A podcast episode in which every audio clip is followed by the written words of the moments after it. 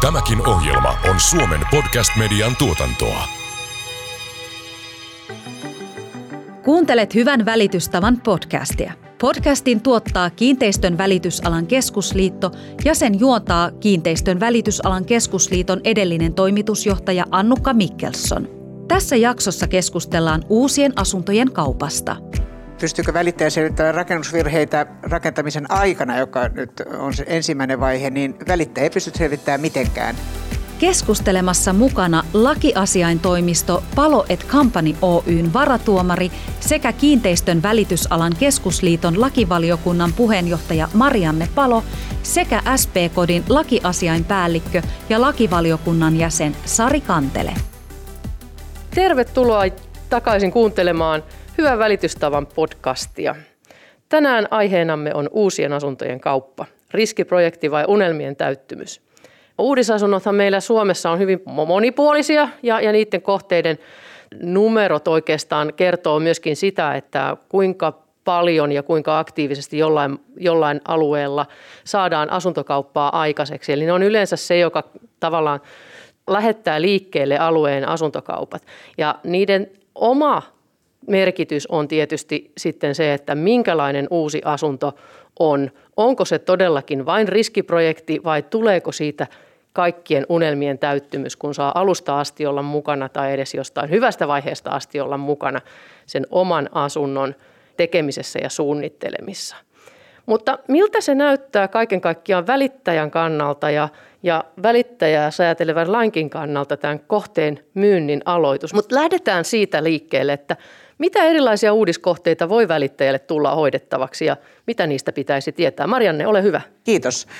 Eli ensinnäkin asuntosakeyhtiömuotoisia kohteita ja kohteita voi olla vasta ennakkomarkkinointivaiheessa tai myydään rakentamisvaiheessa tai sitten myydään joko kaikki asunnot tai vain joitain kohteen asuntoja vasta sen jälkeen, kun kohteet ovat valmiita.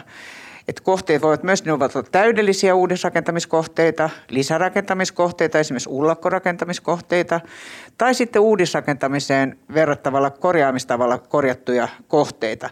Et ihan yleisellä tasolla tässä vaiheessa voisi todeta, että riippuen siitä, missä vaiheessa markkinointi alkaa, niin välittäjän on tiedettävä, mitä asiakirjoja hänen pitää hankkia ja pitääkö olla ja minkälaisia vakuuksia.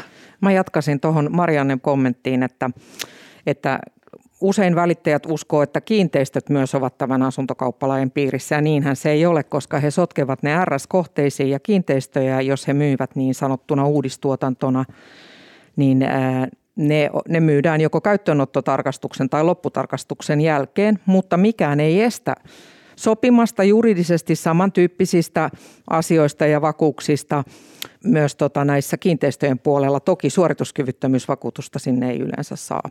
Eli välittäjän täytyy siis jo kohdetta katsoessaan niin selvittää itselleen, onko kohte kiinteistö vai uudiskohde vai mikä. Se ei siitä pinnalta niinkään näy, vaan se näkyy enemmänkin sitten näistä turva-asiakirjoista vai, vai miten lähdette tätä kertomaan? No se niin kuin lähtee siitä, että jos se on kiinteistömuotoinen, niin silloin se on suoraan omistettu se, tai tulee se sinne rakennettava rakennus, omistetaan suoraan sille maapohjalle, mutta sitten jos se on asuntosakeyhtiömuotoinen, niin se on asuntosakeyhtiö, joka omistaa sitten maapohjan, eli, eli siellä on sitten yhtiöjärjestys muun muassa, ja, ja sitten jos näitä todella myydään rakentamisvaiheessa tai valmiina sen jälkeen, niin silloin pitää RS-järjestelmä olla päällä e-, ennen kuin sitä voidaan myydä sitovasti. Eli omistaja selvitettävä ensin.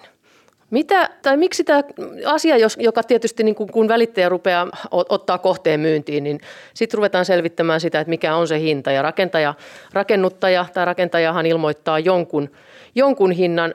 Miksi se kokonaishinnan selvittäminen on niin tärkeää tässä uudiskohteessa? No tärkein asia on tietenkin se, että jotta se ostaja pystyy arvioimaan, kestääkö oma talous kaupan kaikki rahalliset seuraamukset myöskin sitten sen rakennuksen tai sen huoneiston valmistumisen jälkeen. Ja tänä päivänä lähes kaikissa uudiskohteissa, ainakin pääkaupunkiseudulla, niin myyntihinta on vain 30 prosenttia kokonaishinnasta eli velattomasta hinnasta. Ja lisäksi suuri osa kohteista on vuokratontilla – Eli tontin vuokrakustannukset tulevat sitten asumisaikana muiden vastikkeiden ohella ostajan maksettavaksi. Ja tässä kohdin on tärkeää, että välittäjä muistaa, että markkinoinnissa on kerrottava myyntihinnan ja velattomahinnan lisäksi asuntokohtainen tontin osuus vuokravastikkeesta. Ja jos kyseessä on niin kutsuttu valinnainen vuokratontti, niin myös tontin osan lunastushinta sekä myös sitten pääomavastike taloyhtiön lainalyhennysvapaan aikana että sen jälkeen, kun lyhennykset alkavat. Niin ja sitten tota, tärkeintä on my- myös laittaa sinne esitteille se, että ehkä kaksi tai kolme ensimmäistä vuotta voi olla lyhennysvapaita. Ja tämähän ilmenee siellä RS-materiaalissa on pankin, pankin velkakirja, josta näkee, että, että kaksi kolme vuotta voi olla lyhennysvapaata ja sen jälkeen kun ne lyhennysvapaat poistuu, niin ne, ne vastikkeiden hinnat nousee, jos, jos ei kyseinen henkilö ole maksanut sitä velkaosuutta pois ja silloin – aika usein monelle tulee ikäviä yllätyksiä, nimittäin ne on aika isoja. Kun, jos velkaosuudet ei isoja, niin myös ne lyhennykset on isoja. Eli se isoin hinta, joka yleensä näkyy niissä kaikissa myyntiesitteissä, johon kiinnitetään huomiota, tai isoin hinta, se joka on isoin malla, se ei ole se kallein hinta, niin se ei välttämättä todellakaan kuvasta kaikkea, mitä siihen liittyy. Mutta mikä on välittäjän vastuu sitten näissä tilanteissa, että asiakas ei ole tajunnut, että siihen liittyy muutakin kuin se käteisintä? No voisi sanoa, että tänä päivänä tietenkin jo on, ollaan onneksi siinä tilanteessa, että, että hyvin yleisesti välittäjät tietävät sen, että se pitää nämä kaikki asiat pitää kertoa ja, ja, ja markkinoinnissa myöskin ne kerrotaan. Se on sitten eri asia, että, että kuinka, kuinka hyvin hän tuo siinä neuvottelutilanteessa asiaa esille, että siinä ehkä, tai on varmasti parantamisen varaa, kuinka, kuinka niin kuin helposti tämä ostaja, kuluttajaostaja huomaa nämä kaikki kokonaisuudet, ymmärtää ne kokonaisuudet. Että tähän nyt on, on tuota, kuluttajavirasto kiinnittänyt huomiota ja varmaan ensi vuoden aikana sitten niin ne on vieläkin selkeämpiä kuin mitä ne tänä päivänä on ne ilmoitukset ihan kuluttajaviraston vaatimuksesta johtuen. Hmm, kuluttajakin on monenlaisia, että osa ymmärtää lukuja paremmin ja toisille ne on hankalampia, että, että se vaatii kyllä välittäjältä hyvää hoksnokkaa itsekin kertoa, että mikä kuuluu mihinkin ja mikä vaikuttaa millä lailla, että, että ei voi jättää ihan vaan siihen, että asiakas on nähnyt paperit. Kuuntelet Hyvän välitystavan podcastia. Vieraina varatuomari Marianne Palo ja lakiasiainpäällikkö Sari Kantele. Nämä rakennusprojektithan on hirveän pitkiä yleensä, tai yleensä aina. Lähtee monesta asiasta liikkeelle niin, niin siitä, että rakentaja tai rakennuttaja alkaa suunnitella jotain aluetta, saa sille, saa sille kaavoituksen, saa, saa erilaiset luvat voimaan ja, ja alkaa tehdä suunnitelmia ja muuta. Milloin sitten ennakkomarkkinointi voi tässä tilanteessa alkaa? Sari, ole hyvä. No mä sanon ensin noista kiinteistöistä, että hirveän usein välittäjät sotkee siihen, että kiinteistötkin on ennakkomarkkinoinnin. Sitähän ne ei niin kuin pääsääntöisesti ole, vaan se, se on asuntokauppalain termi. Ja tota, ennakkomarkkinointia, niin se, se tota, voi alkaa monessakin kohtaa. Voi olla niinkin, että useimmat rakennusliikkeet niin kuin tavallaan koeponnistavat, että onko sille tontille, tälle kohteelle kysyntää. Ne ei edes omista sitä tonttia välttämättä ja silti ne voi ennakkomarkkinoida niitä kohteita. Totta kai se on se rakentajan edun mukaista, että ne ilmoittaa mahdollisimman paljon, on huoneistoselitelmät, mutta ei, ei ole kauheasti sitä materiaalia välttämättä, mutta eihän kukaan niin kuin tietenkään osta mitään, jos ei siellä ole huoneistoselitelmiä, hintoja, mutta se voi olla aika suppeakin se materiaali. Sitten taas jossain kohteessa voi olla, että on aika, aika lailla ollaan jos tiedetään, että se on suosittu kohde, niin ollaan aika lailla loppumetreillä, niin siellä on aika paljon jo asiakirjoja valmiina. Et siitä ei nyt varsinaisesti ole ihan mitään säännöstä, mutta, mutta tosiaan se voi olla niin, että tonttiakaan ei ole vielä ostettu ja silti se voi olla ennakkomarkkinoinnissa. Ja semmoiset saattaa olla myös välittäjille tulossa myyntiin vai onko ne yleensä sitten rakennusliikkeiden omia? No sekä että. Aika usein tällaisessa käytetään just välittäjää ja silloin kysytään välittäjän mielipiteitä niistä huoneistoselitelmistä, koosta ja sillä tavoin myös niin kuin sen, sehän mahdollistaa myös, että tämän ennakkomarkkinointivaiheen jälkeen voidaan tehdä vielä muutoksia. Jos joku huoneistotyyppi ei esimerkiksi kiinnosta ketään tai siihen tulee tietynlaisia toiveita, niin sitä pystytään muuttamaan. Eli siinä mielessä tämä asuntokauppalain ennakkomarkkinointivaihe on erittäin hyvä vaihe. On erittäin hyvä vaihe ja kuulostaa siltä, että siinäkin välittäjällä olisi annettavaa, jos vaan muistetaan käyttää myös rakennusliikkeiden osalta. Mutta heillä on useasti omat, omatkin tuota välittäjät tässä.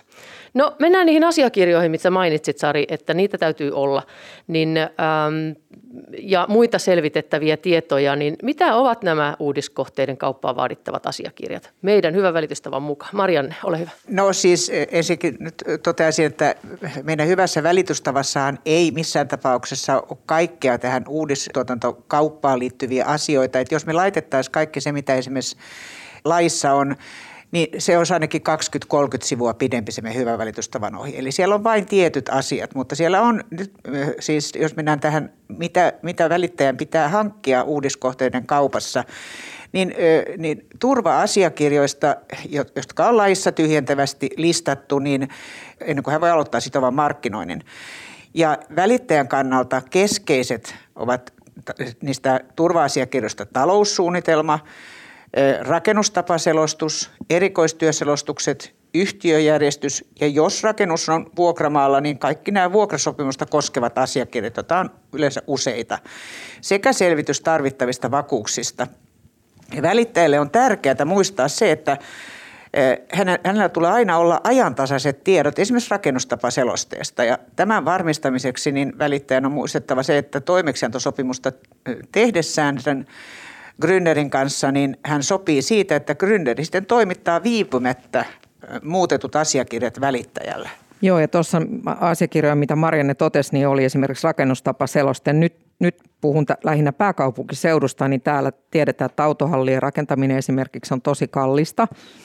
Niin äh, on olemassa nykyisin omat autohallien rakennustapaselosteet, koska – ne on tekniikaltaan nykyisin niin monimutkaisia, niin välittäjän erityisesti pitää näihin tutustua, koska olen itse törmännyt sellaisiin keisseihin, että siellä onkin myyty jollekin isolle autolle sellainen paikka, jossa menee joku putki siellä yläpuolella. Niin ongelmat on valmiina, koska rakentajat on itse todennut, että ne, tällä tavalla kun ne tekee sen autohallin rakennustapaselosteen, niin ne välttyy tällaisista jälkikäteisistä reklamaatioista. Ja sitten sen lisäksi, mitä Marianne tuossa sanoi näistä turva-asiakirjoista. On olemassa myös paljon sellaisia asiakirjoja, mitä annetaan, välittäjä antaa asiakkaalle, joka tota, ei ole välttämättä turva-asiakirja, mutta ne on muuten äärimmäisen tärkeitä sen rakentamishankkeen äh, kannalta. Esimerkiksi kaikki kaavoitusotteet ja tulevat rakennushankkeet ja mitä siinä ympäristössä tapahtuu. Nämä on hirveän tärkeitä. Ne on niin kuin sellaisia josta voi hyvin tulla reklamaatioita jälkikäteen. Et esimerkiksi muistan silloin, kun Lauttasaarta alettiin rakentamaan, vielä ei ollut niin paljon sitä uudistuotantoa, niin siellä oli tosi tärkeää selvittää, missä korossa se seuraava talo on. Ja yhtä lailla, kun rakennettiin tai myytiin vain niitä käytettyjä asuntoja, niin joltakin käytetyllä asunnolta, jolla oli hulppeet näköalat, ne saattoi mennä. Niin sen takia siellä ei ikinä voinut luvata, ellei ollut varmistautunut siitä, että on varmasti merinäköala. Tässä hyvän välitystavan ohjeistuksessa siellä kaiketi on kaikki kuitenkin niin kuin tärkeimmät asiakirjat ja vaikka Marianne sanoit, että ei kaikkea siellä ole, niitä tulee myöskin niin kuin laajasti seurata, että mitä muita liittyy juuri siihen tiettyyn kohteeseen. Tästä rakennustapaselosteesta, keneltä löytyy nämä asiakirjat oikeastaan kaikki? Onko ne kaikki rakennuttajalla vai onko niitä, voiko niitä jostain muualta saada? Rakennustapaseloste on sinänsä, kun se on pakollinen turva-asiakirja, niin se löytyy RS Pankista aina tietenkin, mutta myös siis mitä mä haluan korostaa on se, että kun se rakentamisvaiheessa voi tehdä tiettyjä muutoksia, jo ihan lakiinkin perustuen sen Gründeri siihen rakennustapaselosteeseen, niin on tärkeää todella, että on aina ajantasainen rakennustapaseloste myöskin niistä huoneistoista, Sarin mainitsemien autohallien, autopaikkojen lisäksi, jotka on tosi tärkeä asia. Ja se, esimerkiksi tämmöinen helppo esimerkkihän on se, että jos siellä rakennustapaselosteessa siinä vaiheessa, kun mä, mä ostan tämän kohteen, niin luvataan, että siellä on, on tuota, vinyylilattia – ja sitten kun se jossain vaiheessa muutetaankin se vinyylilattia, tai Gröner haluaa muuttaa ne vinyylilattiat parkettilattiaksi, niin se voi jollekin olla sinulle ehkä tason parannus, mutta minulle ollaan iso koira, niin kynnet raapii, raapii sen parkettilattian alta aikayksikön kauheeseen kuntoon, niin mulle se on tason huononnus. Eli tämmöisiä, voi sanoa pienehköjäkin yksityiskohtia, joilla on suuri merkitys sille ostajalle, niin ne on, tulee rakennustapa selosteesta, ja, ja jotta siihen voi reagoida ja so, tehdä erilliset sopimukset sen Gründerin kanssa, niin välittäjän on huolehdittava siitä, että sillä on aina ajantasainen rakennustapaseloste ja tietenkin toimittaa sitten se uusi muutettu rakennustapaseloste ostajille, jotta he pystyvät sitten arvioimaan, onko tällä merkitystä heidän kauppansa kannalta. Tuo erittäin hyvä pointti ylipäätänsä tuo, että koko aika on ajantasaiset paperit, koska se projekti etenee ja siihen tulee muutoksia ja siihen tulee uutta ja sieltä poistuu jotain, niin välittäjän täytyy siinä mielessä käyttää ehkä enemmän aikaa siihen, että katsoo, että paperit ovat koko aika ajan tasalla. Tässä puhutaan niin kuin RSKTn asiakirjojen päivittämisestä. Mm. Ja se on juuri tärkeä, mitä Marianne sanoi, että välittäjän pitää heti siinä alussa sopia rakentajan kanssa, että kaikki ne päivitykset tulee välittäjän tietoon jotta se osaa myydä oikein sitä kohdetta. Tämä on ihan hirveän merkittävä juttu ja se on, voi olla joskus vaikea muistaa, varsinkin kun vanhaa kohdetta paljon on myynyt, niin silloin ne on ne samat paperit, joten ne harvemmin vaihtuu sinne matkan varrella. Kuuntelet Hyvän välitystavan podcastia. Vieraina varatuomari Marianne Palo ja lakiasiainpäällikkö Sari Kantele. Sitten kun se asunto on ostettu, niin mitä, mitä tuota, erilaisia vastikkeita tässä uudiskohteessa voi olla? Sari, ole hyvä tosi hyvä kysymys, koska siellä voi olla hyvin monenlaisia vastikkeita ja tarkka välittäjä ja samaten tarkka ostaja voi katsoa taloussuunnitelmaa, jossa nämä kaikki vastikkeet on pitänyt laskea auki ja, ja nimetäkin ihan oikealla nimillä. Eli siellä on hoitovastike. Sitten jos on tämä valinnainen tai joustava vuokratontti, niin siellä on tontinvuokravastike, jos sitä tontin lainaosuutta ei makseta pois silloin, kun ostetaan se uudiskohde. Sitten siellä on pääomavastike eli rahoitusvastike – ja sitten siellä just voi olla medi, mediavastike, laajakaistavastike, vesivastike tai vesiennakko. Ää, joskus on sähkövastiketta, kaasuvastiketta, monenlaisia erilaisia vastikkeita. Eli, eli nämä kannattaa, nämä näkee siitä taloussuunnitelmasta ihan aina ja esitteessä välittäjän pitää olla tosi tarkka, että se huomioi kaikki nämä. Eli siellä ei olekaan vaan ne vanhat tutut yhtiövastike ja rahoitusvastike, vaan siellä voi olla paljon muuta, joka kannattaa myös summerata siihen kuukausikustannukseen. Joo, niin kuin mä sanoin, kun on monimutkaisia rakennusprojekteja, niin on, alkaa tulla nämä kustannuksetkin, ne palotellaan sen hoitovastikkeen lisäksi kirjoitetaan auki, ainakin siinä niin kuin rakentamisvaiheessa. Minkälainen tiedon antovelvollisuus näissä uudiskohteissa nyt sitten on välittäjällä? No siellä on ne RS-asiakirjat, ne on ne, niin kuin ne tärkeimmät. Mutta sen lisäksi, kuten mä äsken viittasin tuossa siihen kaavoitusasiaan, se on yksi tärkeä asia. Ja sitten on sellaisia asioita, mitä vaan ehkä näytetään, kuten pihasuunnitelmia, koska ne ei voida vielä ihan tarkasti tietää, miten, miten ne toteutetaan.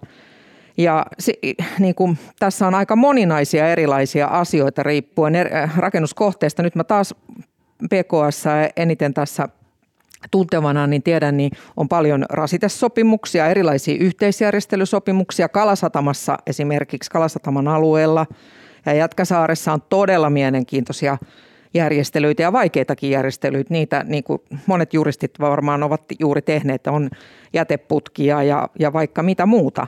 Mutta kaikki ei ole RS-asiakirjoja. RS-asiakirjoiden määrä on itse asiassa aika niin kuin suppea, mutta sen lisäksi, mitä monimutkaisempi rakennuskohde on, niin sitä enemmän niitä kaikkia muita asiakirjoja tulee, jotka välittäjän pitää sitten huolellisesti käydä läpi asiakkaan kanssa. Ja siitä syystä niin uudiskohdekauppa saattaa kestää monta tuntia, kun ensin niille on tietysti toimitettu niitä materiaaleja etukäteen, mutta sitten käydään se uudiskohde kauppakirja huolellisesti läpi ja, ja siellä käydään sitten näitä asiakirjoja ja pihasuunnitelmia. Ja, ja sitten myös kirjoitetaan sinne kauppakirjaan, että pihasuunnitelma on ollut nähtävänä, mutta mm. sitä ei ole annettu. Mutta mun mielestä on hyvä pointti myöskin, että jopa päiväkaupunkiseudulla Helsingissä, Helsingin ytimessä voi olla kiinteistöjä tai tontteja, joissa on rasitteita ja, ja niitä ei aina tule ajatelleeksi. Ajatellaan, että ne, on, ne on, kuuluu sinne jonnekin vähän kauemmas pääkaupunkin ja ylipäätänsä kaupunkien keskustasta.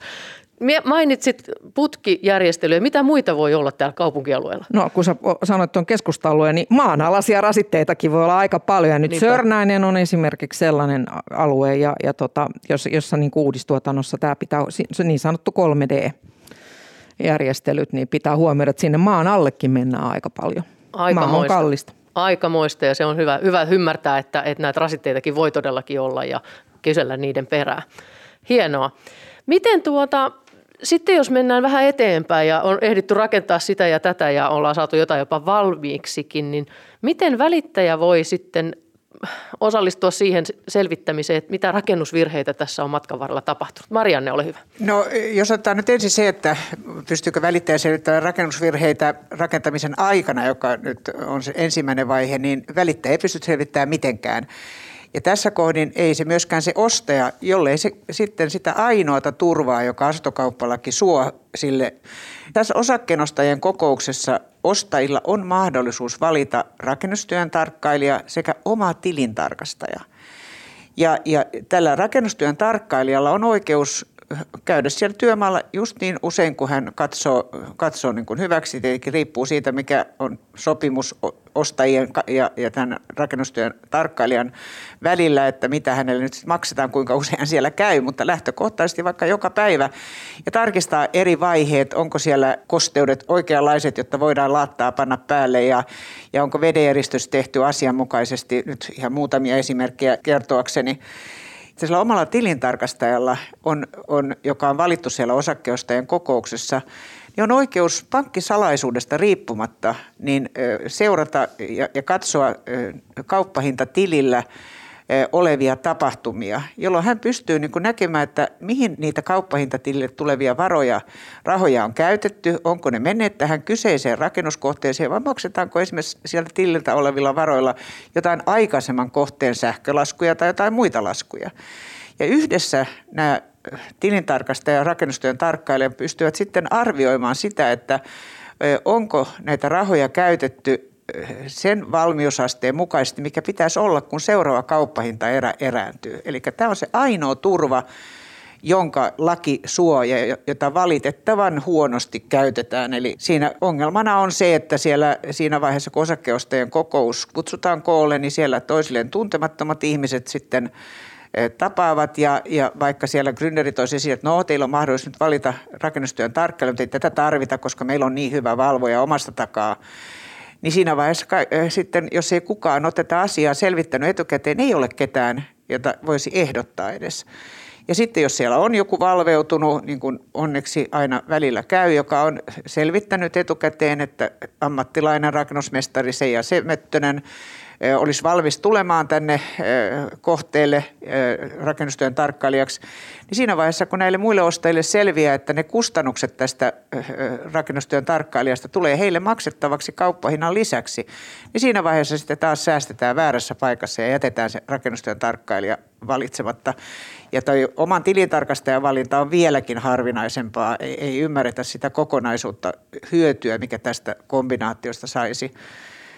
Ja jos ajatellaan nyt sitten, kun otit laajasti esille tämän kysymyksen, että miten, miten välittäjä voi selvittää rakennusvirheitä sitten sen kohteen valmistumisen jälkeen, niin sanoisin nyrkkisääntönä, että välittäjän ei pidä sekaantua asiaan ollenkaan. Se on semmoinen vaihe, että jos siellä tulee esille virheitä tai muuta, niin pitää ohjata oman juristin puoleen se ostaja ja selvittää sitten ostaja juristi ja, ja, ja sitten rakennusliike selvittää keskenään, että välittäjän ei pidä siihen sotkeutua. Välittäjä ei ole rakennusalan ammattilainen eikä pidäkään olla rakennusalan ammattilainen. Ei hänellä ole mitään velvollisuutta tässä vaiheessa olla mukana. Näin juuri. Ja Sari? Eh, niin, voin hyvänä esimerkkinä sanoa silloin, kun oli rakennusliikkeen palveluksessa, niin saattoi jopa sattua niin, että kun oli joku pieni kohde, vähän sellainen arvokkaampi, niin siihen nähdään, ei koskaan myyty rakennusaikana 25 prosenttia niistä osakkeista. Niin sehän voi olla, että sitä osakkeenostajien kokousta ei pidetä ollenkaan. Eli ei olisi mahdollista valita näitä rakennustyön tarkkailija ja tilintarkastajaa sinne. Ja, ja se, se, että miten voi, välittäjä voi selvittää rakennusvirheitä, no välittäjä mun mielestä ainoastaan voi suositella, että käytetään jotain tällaisia isompia kuntotarkastus firmoja. Niillä mä tiedän, että on sellainen ostajan kierros vaikka uudiskohteessa.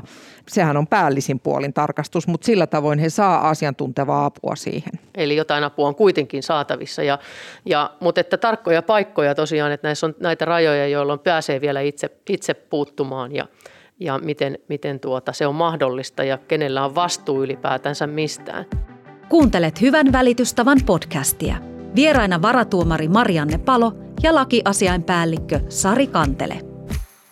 No, tässä on nyt puhuttu RS-Pankin osuudesta tähän uudiskauppaan, niin tuota, Minkälainen turva se RS-pankki nyt sitten tässä on? Onko se sataprosenttinen? Joo, ei, ei todellakaan. Siis se eh, harhakäsitys ja, ja valitettava totuus on, että, että monet välittäjätkin – markkinoivat kohdetta, että tämä on turvallinen sen takia, että siinä on RS-pankki. Ja, ja nyt täytyy todella muistaa se, että lakiin perustuen RS-pankilla ei ole minkäänlaista velvollisuutta tarkistaa sitä, että pystyykö sen taloussuunnitelman mukaisilla varoilla ja kauppahinnoilla rakentamaan sellaista kohdetta, mitä rakennuslupapiirustukset sanovat. Eikä myöskään RS-pankilla ole mitään velvollisuutta, eivätkä käytännössä tee sitä, että ne seuraisivat sitä teknistä toteuttumista tai sitä, että vastaavatko kauppahintaerät valmiusastetta. Eli sen RS-pankin vastuu rajoittuu vain siihen, että sen pitää katsoa, että, että sillä on turva-asiakirjat, lainmukaiset turva-asiakirjat ja, ja toisaalta, että vakuudet ovat lainmukaisia. Mutta teknistä ja taloudellista seuraamisvelvollisuutta tai vastuuta RS-pankilla ei ole. Eli kaikki nämä nyt tässä aiemmin käydyt riskit, niin, niin vaikka siellä RS-pankki on, niin ovat ihan olemassa olevia riskejä. Niin, eli välittäjät usein kysyy, että kun ostajat heiltä kysyy, että onko tämä sataprosenttisesti varma hanke, niin siihen pitää vastata, että ei. Ei koskaan, ei milloinkaan. Osta... Siellä on aina riskit ostajalle, aina, ihan aina. Eli ostaja on aina itse vastuussa ja kannattaa sen takia mm. ottaa asiat, asiantuntijoita mukaan siihen, että pysyy niissä mukana. Ja myös niitä uudiskohteita voi ostaa monessa eri vaiheessa. Toki yleensä parhaat on myyty aluksi, mutta jos ostaa valmiin uuden asunnon, niin sittenhän on mitä tarkistaa. Rakennusvaiheessa myös rakennusliikkeet joutuvat asettamaan vakuuksia projektiinsa tai kohteeseensa. Mitä ne yleensä kattavat ja mitä, milloin niitä asetetaan ja milloin ne astuvat voimaan ylipäätänsä? Mitä iloa niistä on? Ole hyvä.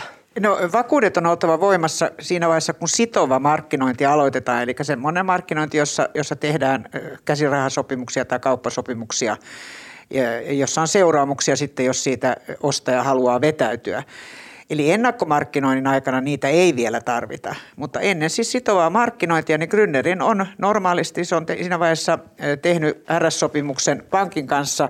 Ja tuossa vaiheessa myös hankkinut yleensä RS-pankilta rakentamisvaiheen vakuuden, joka siinä vaiheessa, siinä aloittamisvaiheessa on 5 prosenttia rakentamiskustannuksista – ja samoin tässä vaiheessa on oltava suorituskyvyttömyysvakuus, joka on yleensä vakuutusyhtiön myöntämä vakuutus. Se on se kaikkein yleisin, muita oikeastaan ei ole käytössä.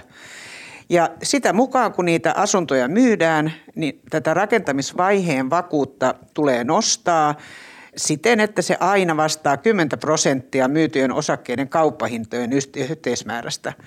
Ja sitten siinä on pieni, tai ei niin pienikään, vaan merkittävä muutos tehtiin tuossa kymmenisen vuotta sitten, tai oliko ihan niin kauan, niin jos yhtiölainaa kohteessa on yli 30 prosenttia velattomasta hinnasta, niin kauppahintana pidetään silloin 70 prosenttia velattomasta hinnasta, eli siitä summasta lasketaan se 10 prosentin vakuus. Ja sitten siinä vaiheessa, kun tämä rakentamisvaiheen vakuus vapautetaan, niin tilalle on lain mukaan asetettava rakentamisvaiheen jälkeinen vakuus. Ja pankit kyllä huolehtii siis näistä vakuusasioista, että ne todella tulee asetettua siis nämä rakentamisvaiheen ja rakentamisvaiheen jälkeinen vakuus. Ja sen määrä on 2 prosenttia myytyjen asuntojen kauppahinnasta. Ja taas jos siellä on velkaosuutta se yli 30 prosenttia, niin sitten kauppahintana pidetään sitä 70 prosenttia velattomasta hinnasta. Mutta tähän kun kysyt, että mitä ne kattavat niin, ja mikä hyöty niistä on, niin tärkeää on, että yhtiö ja ostajien tulisi olla erittäin tarkkana siinä vaiheessa, kun ollaan vapauttamassa rakentamisvaiheen vakuutta tai myöhemmin rakentamisvaiheen jälkeistä vakuutta. Ja jossain tilanteessa heidän ei ole syytä antaa suostumustaan vapauttamiseen. Ja jos tämmöinen tilanne tulee, että he ei anna sitä suostumusta, niin tästä asiasta on ilmoitettava RS-pankille sen ostajan tai sen yhtiö, joka vapautukseen ei suostu. Ja, ja tärkeää välittäjänkin on kertoa näille ostajille, että vakuus vapautuu automaattisesti 12 kuukauden kuluttua yhtiön kaikkien rakennusten vuositarkastuksen pitämisestä, jos sille yhtiölle on valittu osakkeenostajien toimesta uusi hallitus, jollei sitä vapauttamista on nimenomaisesti vastustettu. Ja jos tämä yhtiö tai ostaja vastustaa sitä vapauttamista esimerkiksi asunnossa olevan virheen takia, niin se asia on vietävä kuluttajariitalautakuntaan tai tuomioistuimen käsiteltäväksi 12 kuukauden kuluessa. Ja tässä sitten tulee seuraava sudenkuoppa, joka on tärkeää muistaa, että on myös toimitettava tässä vaiheessa tieto pankille, niin tämän saman 12 kuukauden sisällä. Muuten, muuten se vapautuu, eli pankki suoraan lakiin perustuen joutuu vapauttamaan, vaikka siellä virheitä olisi. Ja sitten tuo suorituskyvyttömyysvakuus, joka on siis oltava siinä vaiheessa, kun sitova markkinointi aloitetaan, niin vieläkin on hyvin yleistä, se jopa valitettavasti välittäjienkin keskuudessa, että, että sitä luullaan, että se sana, kun se on suorituskyvyttömyysvakuus, niin se aina korvaisi, jos gründeri menee konkurssiin. Ja näinhän ei valitettavasti ole. Se on vesitetty säännös. Se korvaa vain semmoista virheistä, jotka on tullut ilmi vuositarkastuksen jälkeen, joka pidetään 12-15 kuukauden kuluttua siitä rakennuksen käyttöönotosta. Eli vasta niistä virheistä. Eli jos se menee rakennusvaiheessa konkurssiin, niin tästä suorituskyvyttyysvakuudesta ei saa senttiäkään. Ja tämä on niin kuin semmoinen, joka, joka on hyvin yllättävä asia monille välittäjille, ennen kaikkea kuluttajille, koska se on niin harhaanjohtava nimitys. Ja sitten, jos mitä se korvaa, niin jos sitten on kyse, niin Gründeri menisi konkurssiin vuositarkastuksen jälkeisen aikana, niin silloinkin se, siellä on omavastuut, jotka on 2 prosenttia yhtiön osalta ja ostajan osalta puolitoista prosenttia. Ja siellä on maksimi käytännössä, eli 25 prosenttia rakentamiskustannuksista, siis niistä rakentamiskustannuksista, jotka on taloussuunnitelmassa, eli mitään lisätöitä siihen ei kuulu. Eli, eli se, on, se on hyvin rajallinen loppujen lopuksi se vastuu vastuukysymyksistä lisää sitten, mikä on tämä asunto-osakeyhtiön vastuu, jos, jos sitten rakennuttaja ei pysty tai saa projektia valmiiksi. Sanoit just, että suorituskyvyttömyysvakuus ei ole mitään.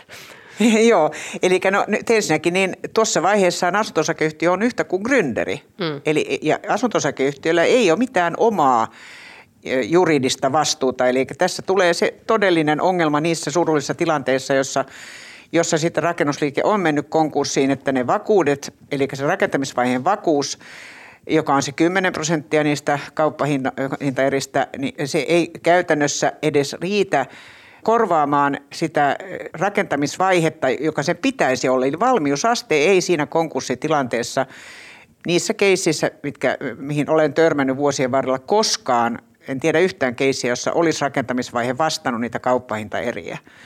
Eli se, se on todella onneton tilanne ja sen lisäksi sitten vielä vielä on, on huomattava, että jos se sitten osakkaat ottavat sen konkurssitilanteessa päätäntävallan siihen yhtiöön ja hankkivat sitten uuden urakoitsijan sinne, niin se uusi urakoitsija ei koskaan sillä samalla hinnalla, jolla heille, näille ostajille on myyty se alun perin, niin ei, ei suostu toteuttamaan sitä kohdetta, eli sieltä tulee paljon lisämaksuja. Kaiken kaikkiaan tähän alkaa kuulostaa ihan kauhean vaikealta ja monimutkaiselta, mutta kaiketin välittäjät kuitenkin selviytyvät näistäkin, näistäkin asioista. Niin kuin sanottu, niin hyvä välitystavassa meillä on, meillä on tähän, tähän ohjeita. Asia on, on tietysti ihan eri lailla liikkuva kuin, kuin vanhan kohteen myynti. Mitä muuta turvaa ostajalle antaa kuluttajasuoja vielä tässä kaupassa vai onko mitään? No siis kuluttajasuoja on yhtä kuin asuntokauppalaki, eli siellä ne kuluttajaa suojaavat säännökset on Eli todellisuudessa siis ei anna mitään sataprosenttista suojaa, mutta, mutta onhan siellä siis nämä vakuudet ja on, on myöskin nämä turva-asiakirjat, jotka antaa suojaa siinä mielessä, jos niitä huolellisesti lukee. Ja siellä on se rakennustyön tarkkailijan ja oman tilintarkastajan valintamahdollisuus, mutta näissä siis suorituskyvyttömyysvakuussäännöksissä rakennustyön tarkkailijasäännöksissä ja, ja jopa siis oman tilintarkastajan valintasäännöksiin, niin siellä olisi, voitaisiin saada vielä paljon parempi turva, jos niitä parannettaisiin. Mutta, mutta tuota, ei, ei ole mitään muuta kuluttajan suojaa. Ja tuossa sanoit, mainitsit, että hyvän välitystavan ohjeita ja sen noudattamista kyllä, mutta kyllä nämä on niin sen verran vaativia ja laajoja nämä säännökset, että kyllä sen lisäksi täytyy kouluttautua ja lukea muitakin alan epoksia – nyt tässä yhteydessä niin mä mielellään suosittelisin, että kaikki lataisivat tuolta netistä uuden asunnon kaupan ostajan oppaan, joka on rakennusteollisuuden julkaisema. Ja täällä tämä on hyvin semmoista kansantajusta, mutta mikä mun mielestä tässä on kaikkien se, se anti tavallaan, niin täällä on ihan ö, esimerkiksi se asuntokauppalain tai asuntokaupan eri vaiheet käyty läpi, niin tässä nähdään, missä järjestyksessä mikäkin menee ja mitä tulee toimia. Tämä kannattaa jokaisen, jokaisen välittäjän tutustua tähän ja myös tiedän, että monet välitysliikkeet antavat tämän myös uudelle tai tarjousta harkitsevalle, koska tämä on, tämä on hyvä, hyvä semmoinen kansantajuinen opus. Tässä juuri viikonloppuna niin, niin sellaisin kuluttajaviraston sivuja. Ja kun sinne iskee kuluttajavirasto ja uusi asunto tai uuden asunnon kauppa, niin sieltä tulee todella, niin kuin siellä tuodaan hyvin kyllä esille näitä erilaisia riskejä. Eli toi pohjana ehdottomasti, siis silloin kun haluaa sitä laajempaa tietoa, mikä pitäisi olla nyt välittäjällä ainakin, mutta myös kuluttajalla. Ja sitten sen lisäksi kuluttajaviraston sivuilta katsoa, mitä siihen liittyy, minkälaisia asioita sitten näitä riskejä tähän kokonaisuuteen. Eli ainakaan tietämättömänä ei tarvitse lähteä näihin projekteihin mukaan, eikä kannatakaan ehdottomasti. Erittäin paljon kiitoksia asiantuntijoille Sari Kantele ja Marianne Palo tästä kerrasta. Kiitos. Kiitos. Kuuntelit Hyvän välitystavan podcastia. Seuraavassa jaksossa keskustellaan virheistä asunto- ja kiinteistökaupoissa. Tämän ohjelman tuotti Suomen Podcast Media. Jos pidit tästä ohjelmasta, muista seurata Spotifyssa tai arvostele ohjelma Apple Podcastissa, niin muutkin löytävät ohjelman pariin.